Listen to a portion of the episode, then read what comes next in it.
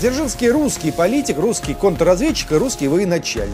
О Дзержинском очень интересно поговорить в наши дни, когда хаос стоит рядом и становится иногда очень любопытно, сумеем ли мы его преодолеть. И как выглядят люди, которые преодолевали хаос в дни былые. Да, Дзержинский один из руководителей красного террора, в ходе которого в 18 году, да, было расстреляно 8 тысяч человек. Это кошмар, осмыслению не поддающийся. Да-да, железный Феликс и никакой иронии.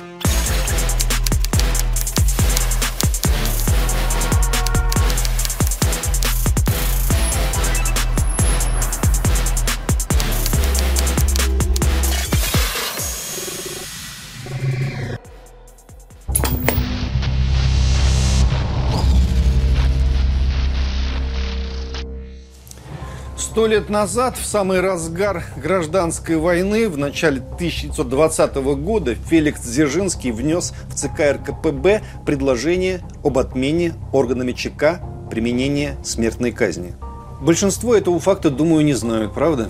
С 17 января по 22 мая 1920 года на большей части советских территорий действовала отмена смертной казни – Постановление было подписано Лениным, Дзержинским и Янукидзе. Характерный факт. Всеукраинская ЧК отмены смертной казни не признала и продолжила расстреливать. Теперь у них там Ленин в этом виноват и Дзержинский. У ваших украинских товарищей ответа поищите, от чего вы там так зверствовали иногда. А мы пока поговорим о Дзержинском. О Дзержинском очень интересно поговорить в наши дни, когда хаос стоит рядом и становится иногда очень любопытно, сумеем ли мы его преодолеть. И как выглядят люди, которые преодолевали хаос в дни былые. О польском происхождении Фельдса Эдмундовича Дзержинского иной раз принято говорить как о признаке некой чужеродности. С одной стороны, это верно. В его семье говорили по-польски, он вырос в контексте не русской, а польской культуры. С другой стороны, общеизвестно, что Польша была в составе России, и Феликс был гражданином Российской империи, как, скажем, такой же, как он, поляк Константин Рокоссовский, будущий советский маршал. Конце концов, Лаврентий Берия вырос в мингрельской среде, а Иосиф Сталин в грузинской. Ну а что такого? Мало ли кто где вырос. Отец Феликса, Эдмунд Дзержинский, происходил из обедневшего шляхетского рода. Он окончил Санкт-Петербургский университет и некоторое время жил в Таганроге, где преподавал в мужской гимназии, а среди его учеников был Антон Чехов, будущий писатель Антон Павлович Чехов. На одной из работ Чехова 1875 года стоит надпись «Весь ход совершенно верен и рассуждения самые правильные. Отлично. Эдмунд Дзержинский». Отец Дзержинского умер в 1882 году в возрасте 43 лет от туберкулеза легких. Сыну в это время было 5 лет. К тому моменту на руках у вдовы было уже 8 детей. Имение Дзержинова на территории Минской области в Белоруссии приносило мало дохода, но все-таки приносило. Феликс уже с детства был ребенком с маниакальным пристрастием к справедливости. Так крестьянам Дзержинских запрещалось собирать в помещичьем лесу хворост и грибы. Но едва став гимназистом, Феликс начал их, своих собственных крестьян, агитировать, говоря о несправедливости подобного порядка вещей. На примере повторимся собственной семьи и собственной усадьбы. Крестьяне, признаем, агитации молодого Дзержинского поддавались не слишком охотно. Покойный его отец Эдмунд, несмотря на то, что запретил в свое время крестьянам пользоваться лесом, в памяти селян оставался очень достойным и справедливым человеком, помогавшим многим бедным и нуждающимся. Политика русификации польского населения, которая тогда проводилась, вызывала у Дзержинского отторжение. В гимназии, между прочим, висели надписи «Говорить по-польски строго воспрещается, только по-русски». В костелах было запрещено молиться по польским молитвенникам. Наследнику двух шляхетских родов это не могло не представляться несколько унизительным. Чего уж тут. Дзержинский был крайне религиозен в детстве и готовился стать ксензом. Что-то родственное Сталину здесь просматривается, конечно. Известно еще одно достоевское высказывание юного Дзержинского. Он сказал, если я когда-нибудь приду к выводу, что Бога нет, я пущу себе пулю в лоб. Это заявка. Закон Божий был любимым его предметом в гимназии. В 1891 году Дзержинский ознакомился с идеями социализма. Преподнес их ему некто Румуальд Малецкий, руководивший на минуточку кружком под названием «Сердце Иисуса». Эти будущие революционеры, они непростые, они сделаны из особых сплавов, как вы можете заметить. В день коронации Николая II Дзержинский дал клятву бороться с царизмом до последнего дыхания. В 1895 году Дзержинский уже ведет кружок ремесленных и фабричных учеников. Псевдоним у него был Яцек. Заметим, что Дзержинский вступил не в националистические организации, уже в те годы стоял на позициях пролетарского интернационализма. Ряд его товарищей по социал-демократическому движению у Вильна боролись за суверенитет Литвы, но эти вопросы Дзержинского уже не волновали. Он не хотел националистических революций, он желал бороться за освобождение всех трудящихся. В 1896 году у него умирают сразу и мать, и бабушка. Он в известном смысле получает возможность быть свободным в своих поступках, которые никого отныне не огорчат. Дзержинский оставляет гимназию и становится профессиональным революционером. В 1997 году последует первое тюремное заключение. Через год первая ссылка и первый побег. Тогда у революционеров было так. Не шутки, шутили.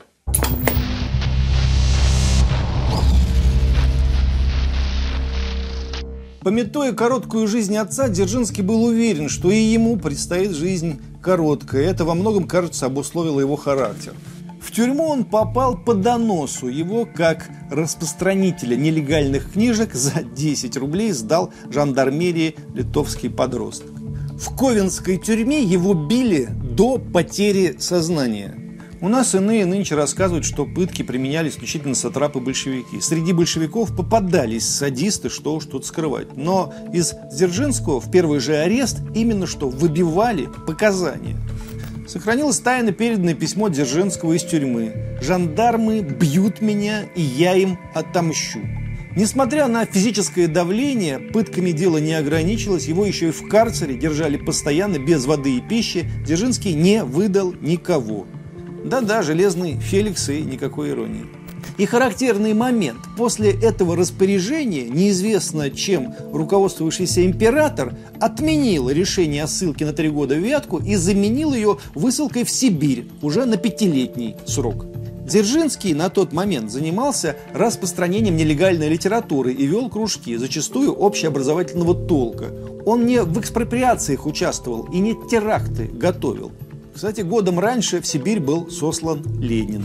Но с Дзержинским все получилось в русской бюрократической традиции. Второй государев указ где-то затерялся, и Дзержинского все-таки отправили в Вятку на три года. А второй указ, обнаружив, подшили в документы, будучи уверенными, что все в порядке.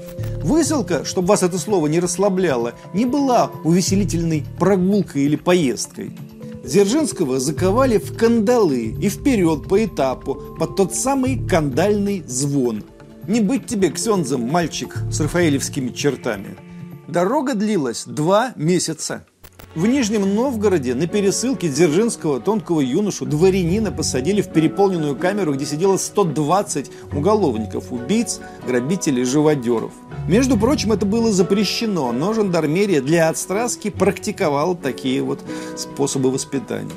Чтобы, значит, неповадно было. Дальше везли на пароходе. В трюме заключенные были набиты как сельди и содержали их голыми или в минимальных обносках. Тоже можете себе представить вши, блохи, вонь, голые тела и долгое, так сказать, путешествие в трюме. Высылку он отбивал в Налинске, 137 километров от Вятки, городок на 5 тысяч населения. Тут уже было попроще, комнатка, снятую местного жителя, возможность читать и даже посещать местную библиотеку. Работал Дзержинский на местной табачной фабрике в условиях, как нынче бы сказали, антисанитарии и нарушения всех норм. Посему вскоре заболел глазной болезнью, трахомой. Революционную работу Дзержинский, однако, не прекращает. Ведет агитацию на этой самой табачной фабрике и занимается тому подобной деятельностью в городке. Тогда его сослали еще дальше, на 400 верст севернее. Местечко это сокращенно называлось Кай. Деревенька, окруженная болотами. Санитарный врач Радаков, побывавший в той деревне, писал, урожайным годом жители той местности называют тот, в который хлеба достает до середины зимы. О мясе крестьяне не имеют почти понятия. Едят один сухой хлеб, в который примешивают кору, отруби и тому подобное. Зерно перемалывается на ручных жерновах самым первобытным способом. Печеный хлеб имеет вид куска грязи. Перевес смертности над рождаемостью составляет 53%. Иногда это называется Россия, которую мы потеряли. Я очень люблю любую Россию, любой эпохи, будь то 9 век, 15 или 19. Я только одного не понимаю, почему все родители России, которую мы потеряли, воображают себя на балу, а не в деревне Кай, среди местных селян, живших вполне себе африканской жизнью. Оттуда перспектива обзора на Россию, которую мы потеряли, открывалась бы несколько иная. Нет, едва ли она могла бы послужить оправданием большевистскому зверству, но как-то что-либо расширило нашу оптику, не правда ли? Бог дал рай, а черт кай. Такая там была поговорка. Военно-медицинская комиссия, навестившая там Дзержинского, признала его, молодого человека 21 года, негодным к несению воинской службы, как тяжело больного и даже обреченного в будущем недалеком на смерть. У него за время тюрьмы пересылок прибавились эмфиземы легких, хронический катар, ветвей дыхательного горла и малокровия. Как вы думаете, с какими мыслями Дзержинский решил покинуть ссылку? Наверное, это была мысль, да ладно, оставим все как есть, развиваться надо эволюционно. У меня катар, у крестьян хлеб с корой, все наладится. Посмотреть на чумазые лица кайчан и кайчанских заскорузлых детей и сообщить «Эволюция, ребята, эволюция, вот что вас спасет, мужики». Быть может, такой подход был бы даже верным, но Дзержинский рассудил иначе. 28 августа 1899 года он бежит из ссылки. Дзержинский проплыл на лодке по каме несколько сот верст. Неплохой гон для, мягко говоря, не самого здорового человека. Характер, потому что. Впоследствии в анкете Дзержинский напишет «Арестовывался в 1897 1900, 1905, 1906 и 1912 годах. Просидел всего 11 лет в тюрьме, в том числе на каторге, был три раза в ссылке, всегда бежал. В 1901 году ко всему Дзержинский в очередной тюрьме еще и заболел туберкулезом. Выносил каждый день своего больного туберкулезом товарища на прогулку на спине и таскал его по 40 минут. Так и заболел. Эти большевистские революционеры, они, конечно, злодеи, но если, знаете, отрезать ножницами их жизнь до 1917 года, получается вполне себе жития святых. У Дзержинского никаких тебе кровавых злодеяний, только жизнь, отданная на освобождение народа, мытарство, застенки и нищета. Как он вообще дожил до революции, сложно понять. Так хотел эту самую революцию увидеть, что дожил. Но когда вам в очередной раз начнут рассказывать, что революцию совершили Шариковы, вы все-таки для себя отметьте, что это не совсем так. В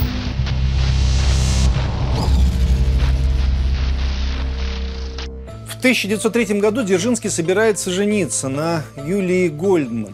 Зовет ее «Моя невеста», но она заболевает и в 1904 году умирает у него на руках в самом буквальном смысле. В 1905 году вышел сборник стихов Дзержинского на польском языке. В 1906 году Дзержинский введен в ЦК РСДРП. В 1909 году он был лишен прав на состояние дворянства и осужден на вечное поселение в Сибирь. Бежит, оказывается, за границей, долго гостит у Горького на Капри. Возвращается в Россию к подпольной работе, страстно влюбляется в молодую революционерку Софью Мушкат – в 1910 году они венчаются в костеле святого Николая в Кракове. Вскоре его жену арестуют. Их ребенок Ян Дзержинский родится у Софьи в тюрьме.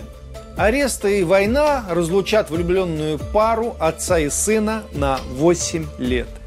Это ведь реальная жизнь, это не кино. В очередной раз арестованный Дзержинский, помещенный в тюрьму, где каждый день умирало по минимум одному заключенному от брюшного или сыпного тифа, подговаривает заключенных объявить голодовку с целью добиться улучшения условий заключения. И сам Дзержинский находился на грани смерти. В общем, кое-как, ну пошли тогда навстречу заключенным, сменили полные вшами тюфяки и белье, начали кормить получше и лечить понемножку. 1916 году Дзержинский получил три года каторжных работ. После суда находился в Таганской тюрьме, потом в Бутырке, где заболел еще и плевритом, но ходил в кандалах. В общем, все классические зоны, тюрьмы и ссылки на его веку имелись, и весь положенный набор издевательств и мук он прошел, честно, сам. Было бы время, написал бы мемуары, не хуже многих диссидентов советского периода. Но времени на это у него не было. Здесь, конечно, надо сказать одну и очень простую вещь. Положивший жизнь на борьбу с насилием, претерпевший непомерные страдания и унижения, Феликс Дзержинский в числе своих сотоварищей создал другую систему насилия, еще более изощренную и беспощадную. Мы разве спорим? Мы не спорим. Мы просто напоминаем, что прежде чем начать эту систему строить, Дзержинский, никого не убив и не ограбив, сидел 11 лет. В тюрьме родился его единственный сын. В тюрьмах и на пересылках он собрал все возможные болезни и периодически сидел в таких местах, откуда, если не еженочно, то с небольшими интервалами уводили на казнь других революционеров. В наши дни лет уже примерно 30, об этой реальности книг не пишут и фильмов не снимают. Не модно это, не камильфо. Но то была война, конечно. Это надо учесть. Война между империей и революционерами. Воевала горстка фанатиков против мощнейшего государства. Никакие Шариковы даже на все деньги немецкого генштаба эту войну не выиграли бы. Тут другие энергии были нужны. Те самые, которые позволили Дзержинскому дотянуть с первого ареста в 1898 году до 1917 года.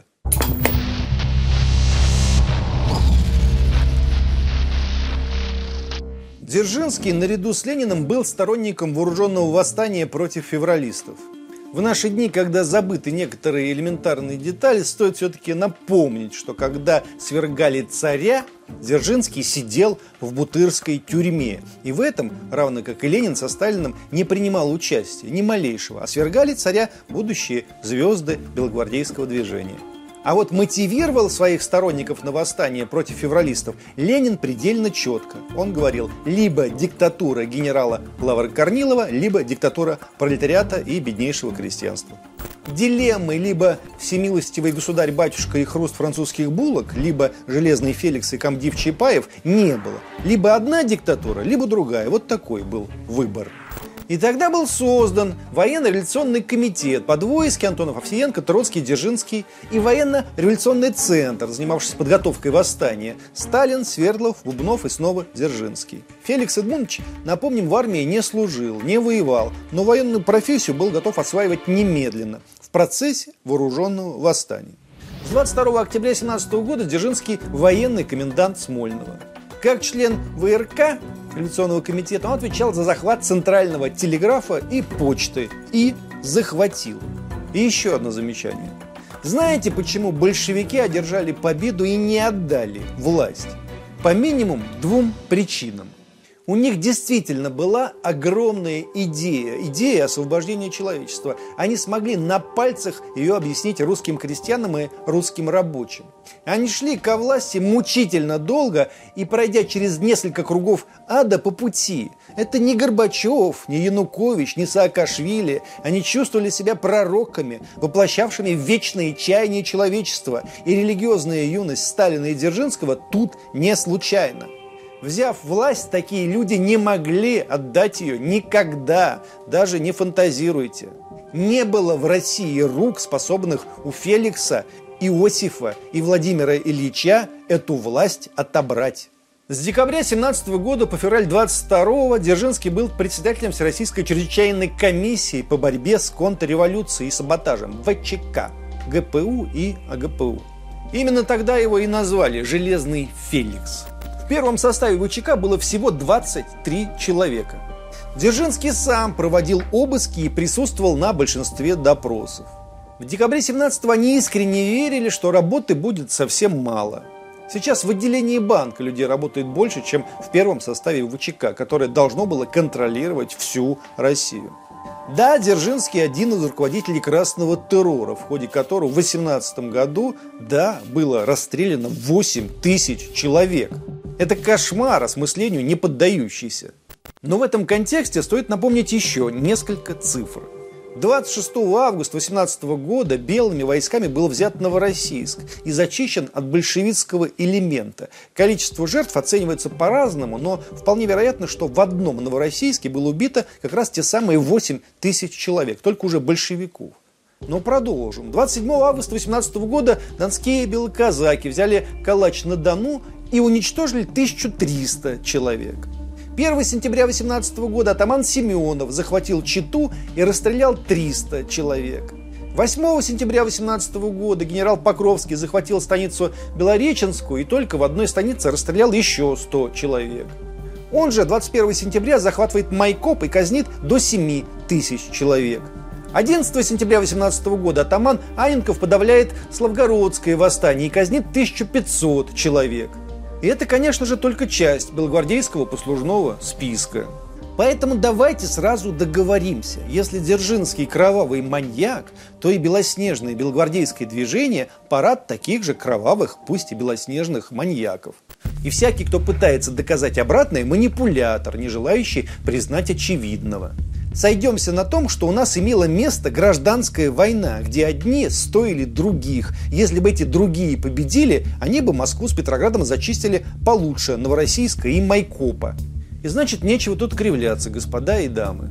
В начале февраля 19 года Дзержинский впервые увидит сына.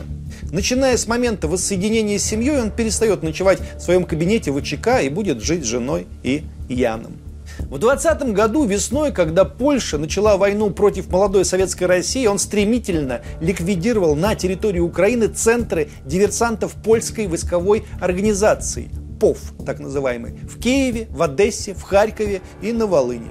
На русско-польской войне он стал начальником тыла Юго-Западного фронта. То есть, повторимся еще раз, он воевал против якобы собственного народа, изгоняя поляков, претендовавших на территории Украины и Белоруссии. Как на свои территории он смотрел, как на русские на эти территории. Дзержинский русский политик, русский контрразведчик и русский военачальник. Работая на Украине, Дзержинский с печалью писал Ленину. Средняя украинская интеллигенция – это петлюровцы. То есть самостейники, неистовые враги большевизма и антисемиты. С тех пор, надо сказать, средняя украинская интеллигенция не слишком далеко ушла. Сто лет, черт возьми, прошло с мая 1920 года. Сто лет, а на том же месте стоим. Только Дзержинского никакого нет, который переловил бы польских агентов и указал бы петлюровской интеллигенции на ее место. В апреле 21 года Дзержинский был назначен наркомом пути сообщения, одновременно занимая посты председателя ВЧК и наркома внутренних дел. С 21 года Дзержинский был председателем комиссии по улучшению жизни детей при ВЦИК. Именно он стремительно решил проблему беспризорности в Советской России и так или иначе дал ту самую путевку в жизнь миллионам сирот. В 22 году Дзержинский возглавил Высший совет народного хозяйства ВЦНХ СССР. 20 июля 26 года Феликс Эдмундович Дзержинский скончался в Москве от сердечного приступа во время заседания Объединенного пленума ЦИК и ЦКК ВКПБ после, собственно, речи, в которой он сам выступил против троцкистов. В честь Дзержинского был назван город Дзержинск в Горьковской, ныне Нижегородской области. В Дзержинске родился писатель и революционер Эдуард Лимонов – но это уже о другом. Если о Дзержинском, то памятник на Лубянке ему стоит восстановить. Это будет памятник тому, как самые благие намерения приводят, конечно же, в ад. Это будет памятник тому, что в любые времена, хоть в досоветские, хоть в советские, хоть в постсоветские, на каторге плохо. Наконец, это будет памятник людям того типа, которые, посеяв хаос, могут усмирить хаос этот Дзержинский был одним из главных, а зачастую и главным среди тех, кто реально раскрыл множество реальных, а не мнимых заговоров всех мировых разведок. Тем, кто заново стянул разваленную войной и сепаратистскими движениями Россию с сетью железных дорог, тем, кто создавал народное хозяйство, тем, кто верил, что ад преодолим, даже находясь в нем. Все это, знаете, заслуживает памяти. Обо всем этом надо помнить даже не испытывая к этому демону с рафаэлевским лицом никаких чувств. Ну, вы поняли, о чем я.